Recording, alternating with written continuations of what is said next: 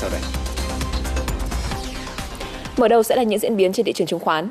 Ngưỡng 1.480 điểm đang trở thành ngưỡng cản khó chịu của VN Index.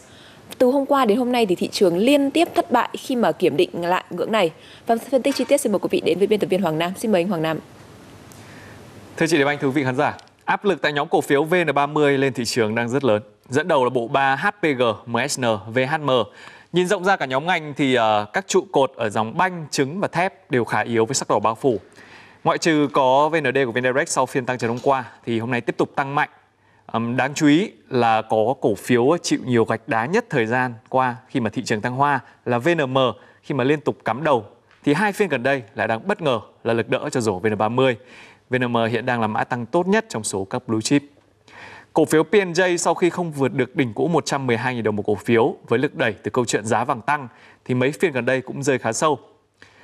Có một cổ phiếu thì dù không phải là dòng hàng hóa nhưng mà được kỳ vọng rất lớn và đã tăng giá hàng hóa thời gian qua là PC1 của xây lắp điện 1 hôm nay giảm khá mạnh. Đúng là doanh nghiệp này thì đang sở hữu mỏ nickel đồng lớn tại Việt Nam, nhưng mà đáng nói là dự án khai thác mỏ này hiện đang triển khai và dự kiến sang đến năm 2023 mới có sản lượng. Nhóm dầu khí sau giai đoạn tăng nóng thì tiếp tục có phiên điều chỉnh. Mã nào thời gian qua chạy càng nhanh thì rơi cũng đang càng sâu. PVC hôm nay có lúc giảm kịch sàn. PVS cũng mất hơn 3% và gas là hơn 2,2%. Giao dịch ấn tượng nhất trong nhóm hàng hóa là các cổ phiếu phân bón. Sau phiên điều chỉnh do áp lực chốt lời hôm qua thì đã đồng loạt hồi phục như là BFC tăng à, gần sát trần, DBM và DMCM cũng tăng trên dưới 5%. Điểm sáng trong phiên à, sáng nay là nhóm cổ phiếu gỗ. Hàng loạt các mã trong ngành như là GDT, GTA, TTF đều tăng kịch trần cho đến sát trần. Trong đó thì ờ, TTF có thanh khoản khá tốt. Kết thúc phiên giao dịch buổi sáng nay thì VN Index giảm 3,74 điểm, còn 1.475,34 điểm, giao dịch 460 triệu cổ phiếu với giá trị đạt 14.430 tỷ đồng. HNX Index giảm gần 2 điểm, còn 445,71 điểm, giao dịch 99,6 triệu cổ phiếu với giá trị đạt 2.295 tỷ đồng. Thị trường chứng khoán châu Á ngày hôm nay cũng chìm trong sắc đỏ trước những nỗi lo về tình trạng lạm phát và giá năng lượng. Cụ thể thì kết thúc phiên sáng chỉ số Nikkei 225 giảm sâu tới 2,44%. Các sàn chứng khoán Trung Quốc bao gồm Thượng Hải, Thâm Quyến và Hồng Kông đều giảm rất mạnh. Trong đó thì chỉ số Hang Seng của sàn Hồng Kông Trung Quốc thậm chí là còn mất trên 3% giá trị và trở thành chỉ số chính giảm mạnh nhất trong buổi sáng. Sáng nay thì giá dầu thế giới hầu như là không biến động, Giá dầu WTI à, giao kỳ hạn tăng nhẹ 0,13% lên 106,68 đô la Mỹ mỗi thùng và giá dầu Brent giảm 0,44% xuống còn 108,85 đô la Mỹ mỗi thùng. Còn trên thị trường kim loại quý thì sau khi giảm liên tiếp trong vòng 3 ngày vừa qua, trong phiên giao dịch sáng ngày hôm nay, giá vàng trong nước lại điều chỉnh tăng. Trong đó thì có những sản phẩm chỉ tăng từ 30 đến 80 000 đồng một lượng ở cả hai chiều, mua vào và bán ra. Thế nhưng mà cũng có những sản phẩm tăng đến 900.000 đồng một lượng ở cả hai chiều.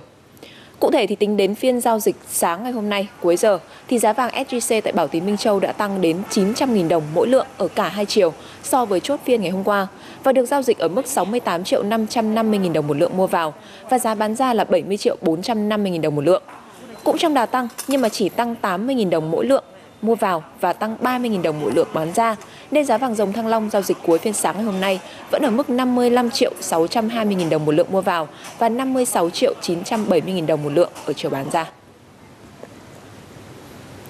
Thưa quý vị, hiện nay các doanh nghiệp sản xuất thép thì tiếp tục điều chỉnh tăng giá thép xây dựng thêm từ 250 cho đến 810 đồng một kg so với thời điểm đầu tuần – như vậy là sau 4 lần tăng liên tiếp kể từ đầu tháng 3 cho đến nay thì giá thép xây dựng đã vượt mốc 18.000 đồng một kg.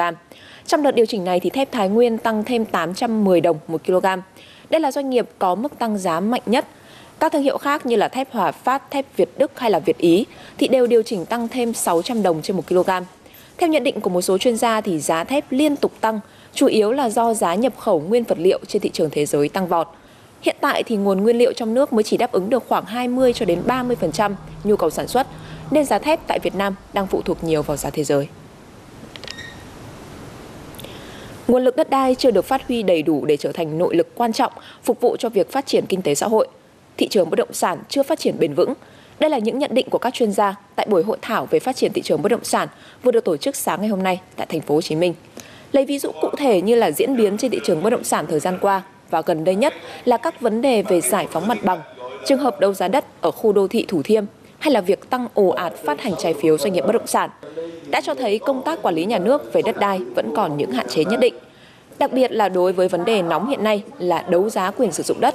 Các chuyên gia cho rằng quy định đấu giá hiện tại còn khá bất cập, khả năng thổi giá đất hoặc là ngâm dự án và những nghi ngờ về nguồn tiền, khả năng rửa tiền qua các dự án bất động sản là hoàn toàn có thể xảy ra.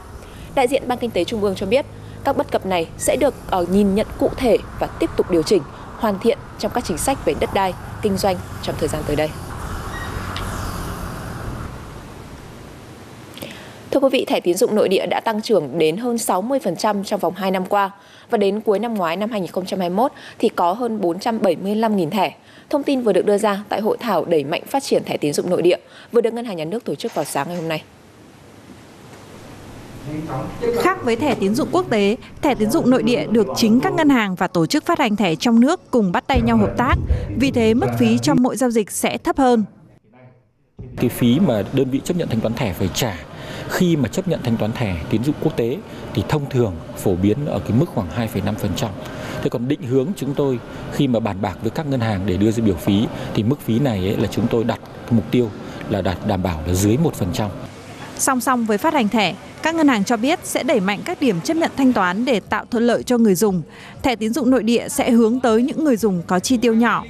Có 55 ngày không phải trả lãi. Đấy, thì cái này cũng đó là cái cái chu kỳ này tôi cho là rất là phù hợp với với địa bàn nông thôn là vì người ta sẽ thanh toán theo mùa vụ. Người ta cần một cái khoản vay để phục vụ cho mua thuốc trừ sâu hay phân bón. Đến cái ngày người ta phải trả thì nó cũng đã là đến đến cái mùa thu hoạch của người ta rồi. Trước đây khi chúng ta nói đến chấp nhận thẻ là chúng ta nói đến thiết bị thiết bị POS còn hiện nay ấy, thì trên thị trường các ngân hàng Việt Nam đang triển khai rất nhiều phương thức để phát để chấp nhận thanh toán thẻ. Đó là những cái phương thức chấp nhận không tiếp xúc những phương thức chấp nhận trên các thiết bị thông minh như là điện thoại thông minh và máy tính bảng với cái cách này thì ờ, chúng ta thấy là các cái điểm chấp nhận thẻ sẽ được mở rộng Khoản chi tiêu qua thẻ cũng được coi như khoản vay vốn tiêu dùng với thủ tục giải ngân đơn giản. Do đó, các ngân hàng cũng kỳ vọng đẩy mạnh thẻ tín dụng sẽ giúp hạn chế tình trạng vay nóng tín dụng đen hiện nay.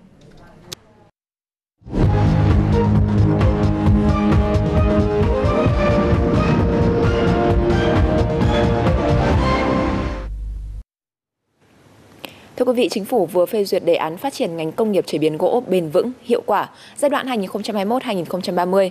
Mục tiêu cụ thể là phần đấu giá trị xuất khẩu gỗ và lâm sản đạt 20 tỷ đô la Mỹ vào năm 2025. Một trong các nhiệm vụ của đề án là phát triển hạ tầng, mở rộng quy mô sản xuất. Cụ thể là hình thành 5 khu lâm nghiệp ứng dụng công nghệ cao, thu hút đầu tư của các doanh nghiệp chế biến gỗ và doanh nghiệp sản xuất vật liệu phụ trợ. Bên cạnh đó là phát triển, mở rộng các khu, các cụm công nghiệp chế biến gỗ tại các địa phương có tiềm năng, lợi thế phát triển. Tiếp tục với những tin tức quốc tế, Tổng thống Venezuela Nicolas Maduro thông báo là Venezuela đặt mục tiêu sản xuất 2 triệu thùng dầu mỗi ngày trong năm nay, tương đương với mức tăng là 164% so với lần bơm đầu tiên của năm 2022 là 755.000 thùng một ngày. Trong cuộc họp với lãnh đạo ngành dầu khí quốc gia, ông Maduro cho biết sản lượng dầu thô của Venezuela từng cán mốc 1 triệu thùng một ngày hồi tháng 12 năm 2021 và khẳng định sẽ tăng cường sản xuất trong bối cảnh thế giới đang đối mặt với khủng hoảng năng lượng, hậu quả của cuộc xung đột giữa Ukraine và Nga nhà sản xuất dầu thô lớn thứ hai trên thế giới. Tổng thống Venezuela cũng cam kết tăng sản lượng các chất dẫn xuất từ dầu mỏ, hóa dầu và khí đốt trong năm nay và mong muốn Venezuela trở thành nguồn cung dầu và khí đốt ổn định cho toàn thế giới, bao gồm cả Mỹ. Thưa quý vị, chỉ vừa mới hồi phục đôi chút sau đại dịch Covid-19 thì các doanh nghiệp vận tải tại Đức giờ đây lại đang phải đối mặt với một mối đe dọa mới. Cuộc xung đột tại Ukraine đang làm gia tăng giá nhiên liệu và đồng thời làm trầm trọng thêm tình trạng thiếu hụt tài xế trong ngành vận tải của nền kinh tế lớn nhất ở châu Âu. Cuộc xung đột tại Ukraine đã khiến giá dầu diesel tại Đức tăng chóng mặt lên mức cao kỷ lục. Chi phí nhiên liệu cao đã đè nặng lên nhiều công ty hoạt động trong lĩnh vực giao nhận vận tải hàng hóa. Chúng tôi hiện phải chi từ 50 đến 60 xu chi phí bổ sung cho mỗi lít nhiên liệu. Trong khi đó, tổng chi phí của một công ty giao nhận chuyên trở lên tới 30% tổng chi phí hàng hóa. Chúng tôi hiện không thể tự mình gánh vác sự gia tăng chi phí này và buộc phải chuyển chúng sang cho khách hàng. Theo bà Anja, nếu tất cả các công ty tham gia vào chuỗi cung ứng đều phải tăng chi phí vận tải, giá mọi loại hàng hóa sẽ tiếp tục tăng cao, làm trầm trọng thêm tình trạng lạm phát vốn đã ở mức cao và ảnh hưởng tiêu cực đến người tiêu dùng. Nếu tất cả các công ty tham gia vào chuỗi cung ứng đều phải tăng chi phí vận chuyển, giá cả mọi sản phẩm sẽ tăng lên, từ sữa chua cho tới ô tô. Và như vậy, người tiêu dùng cuối cùng sẽ phải gánh chịu các chi phí phát sinh. Bên cạnh giá nhiên liệu, cuộc xung đột cũng làm trầm trọng thêm một khó khăn khác của ngành vận tải tại Đức, tình trạng thiếu hụt nhân sự. Vấn đề thiếu tài xế đã trở nên trầm trọng hơn khi nhiều tài xế là người Ukraine đã trở về nước. Chúng tôi sẽ thiếu hụt khoảng 15.000 tài xế bổ sung mỗi năm, trong khi hiện tại đội ngũ tài xế ở Đức cũng đã thiếu hụt từ 60 đến 80.000 người rồi. Vấn đề này sẽ rất khó để giải quyết. Các doanh nghiệp vận tải đang hy vọng chính phủ sẽ hỗ trợ họ bằng cách giảm thuế nhiên liệu trong ngắn hạn. Bởi nếu không có sự giúp đỡ này, nhiều doanh nghiệp, đặc biệt là nhóm vừa và nhỏ, sẽ không thể xoay sở được với chi phí gia tăng, thậm chí là đứng trước mối đe dọa sụp đổ ngay khi vừa mới thoát khỏi cuộc khủng hoảng Covid-19.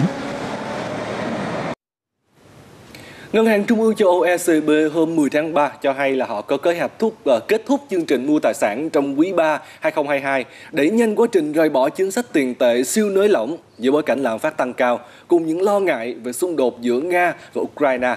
ECB xác nhận kế hoạch kết thúc chương trình mua sắm khẩn cấp trong đại dịch trị giá 1.850 tỷ euro, tức là vào khoảng 2.046 tỷ đô la Mỹ vào cuối tháng này. Đồng thời, các giao dịch theo chương trình mua tài sản APP sẽ có quy mô nhỏ hơn so với kế hoạch ban đầu.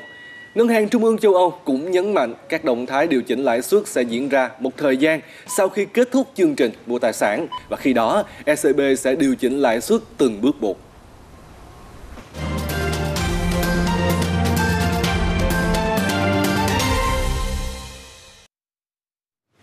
Thưa quý vị, chốt phiên giao dịch ngày hôm qua thì thị trường hàng hóa tiếp tục giai đoạn điều chỉnh khi mà chứng kiến một loạt các mặt hàng nguyên liệu quan trọng đều giảm giá và chỉ số MXV Index bước sang phiên giảm thứ hai liên tiếp với mức giảm là 1,2% và xuống còn à, chỉ hơn 3.000 điểm. Trong đó thì thị trường đang chuyển sự quan tâm từ nhóm năng lượng sang nhóm nông sản. Trong khi lúa mì thì vẫn đang trên đà trượt giá thì tất cả những cái mặt hàng còn lại trong nhóm nông sản đóng cửa phiên ngày hôm qua đều giữ được sát xanh. Trên sở Chicago thì ngô là mặt hàng dẫn dắt với mức tăng là 3,1% và lên hơn 297 đô la Mỹ mỗi tấn. Cùng với đó thì khô đậu tương cũng tăng 1,9% và lên hơn 533 đô la Mỹ một tấn. À, trước bối cảnh nguồn cung tại khu vực Biển Đen bị thắt chặt, hạn hán tại Nam Mỹ càng làm trầm trọng hơn lo ngại gián đoạn chuỗi cung ứng đậu tương trên toàn cầu. Và hai quốc gia xuất khẩu đậu tương hàng đầu thế giới là Brazil và Argentina đều đã cắt giảm dự báo sản lượng. Trong khi nguồn cung tại Nam Mỹ đang đối mặt với nguy cơ sụt giảm, thì nhu cầu sử dụng ngô và đậu tương lại đặc biệt tăng cao. Và điều này thì chúng ta có thể thấy trong báo cáo xuất khẩu mới nhất của Bộ Nông nghiệp Mỹ. Trong đó thì hai số liệu đáng chú ý nhất là khối lượng bán ngô và đậu tương. Khối lượng bán ngô trong tuần báo cáo đạt 2,14 triệu tấn, cao hơn gấp nhiều lần so với con số trước đó thị trường đã chuyển dần sự chú ý sang các báo cáo mới về cung cầu tại Mỹ và Brazil. Theo tôi, đây sẽ là các yếu tố có tác động mạnh lớn nhất đến giá nông sản trong phần còn lại của tháng 3 này. Giá có thể sẽ có những sự điều chỉnh nhưng khả năng sẽ vẫn neo ở các mức giá cao bởi các quốc gia đều đang có xu hướng tăng tồn kho dự trữ nông sản trong bối cảnh tình hình thế giới có nhiều biến động. Giá nông sản thế giới liên tục tăng phi mã thì đã gây sức ép rất lớn tới nguồn nguyên liệu đầu vào cho ngành sản xuất thức ăn chăn nuôi trong nước khi mà giá nhập khẩu luôn neo ở mức đỉnh trong nhiều năm. Ghi nhận vào sáng nay, tại cảng Cái Lân thì giá chào bán ngô Nam Mỹ kỳ hạn tháng 5 ở mức là 10.100 đồng một ký. Giá khu đậu tương cùng kỳ hạn ở mức là 16.400 đồng một ký. So với đầu năm thì mức giá này đã tăng từ 20 cho tới 30%. Vâng thưa quý vị, chỉ còn 4 ngày nữa thôi là đến ngày 15 tháng 3, thời điểm mà Việt Nam sẽ chính thức mở cửa đón khách du lịch quốc tế. Từ đầu tháng 1 cho đến nay thì lượng tìm kiếm quốc tế về hàng không Việt Nam và du lịch Việt Nam luôn duy trì ở mức rất cao, tăng từ 300 cho đến 400% so với cùng kỳ. Mở cửa du lịch, nhưng làm thế nào để an toàn, linh hoạt và hiệu quả? Nhiều giải pháp đã được các đại biểu đề ra tại diễn đàn luồng xanh cho du lịch cất cánh vừa diễn ra vào sáng ngày hôm nay. Theo Hiệp hội Du lịch Việt Nam, việc mở cửa đón chuyên gia, thí điểm đón khách du lịch quốc tế thời gian qua cho thấy chính sách về thị thực và nhập cảnh đã có nhiều bước tiến. Thời gian cách ly giảm từ 14 ngày còn 3 ngày.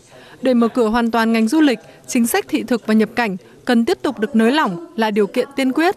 Chúng tôi trình chính phủ thủ tướng thì chúng tôi nói rất rõ rằng là chúng tôi hãy mong muốn rằng chính phủ hãy cho phép được sự khai thác lại cái chế độ visa trước năm 2020, tức là miễn visa đơn phương cho 13 nước và, và miễn visa song phương cho những nước khác. Cũng về đơn giản hóa thủ tục, Hiệp hội Khách sạn Việt Nam cho biết các cơ sở lưu trú đang rất sẵn sàng quay trở lại phục vụ khách và đang làm tốt công tác phòng dịch. Do đó, Hiệp hội đề xuất kiểm định khách sạn đơn giản, linh hoạt.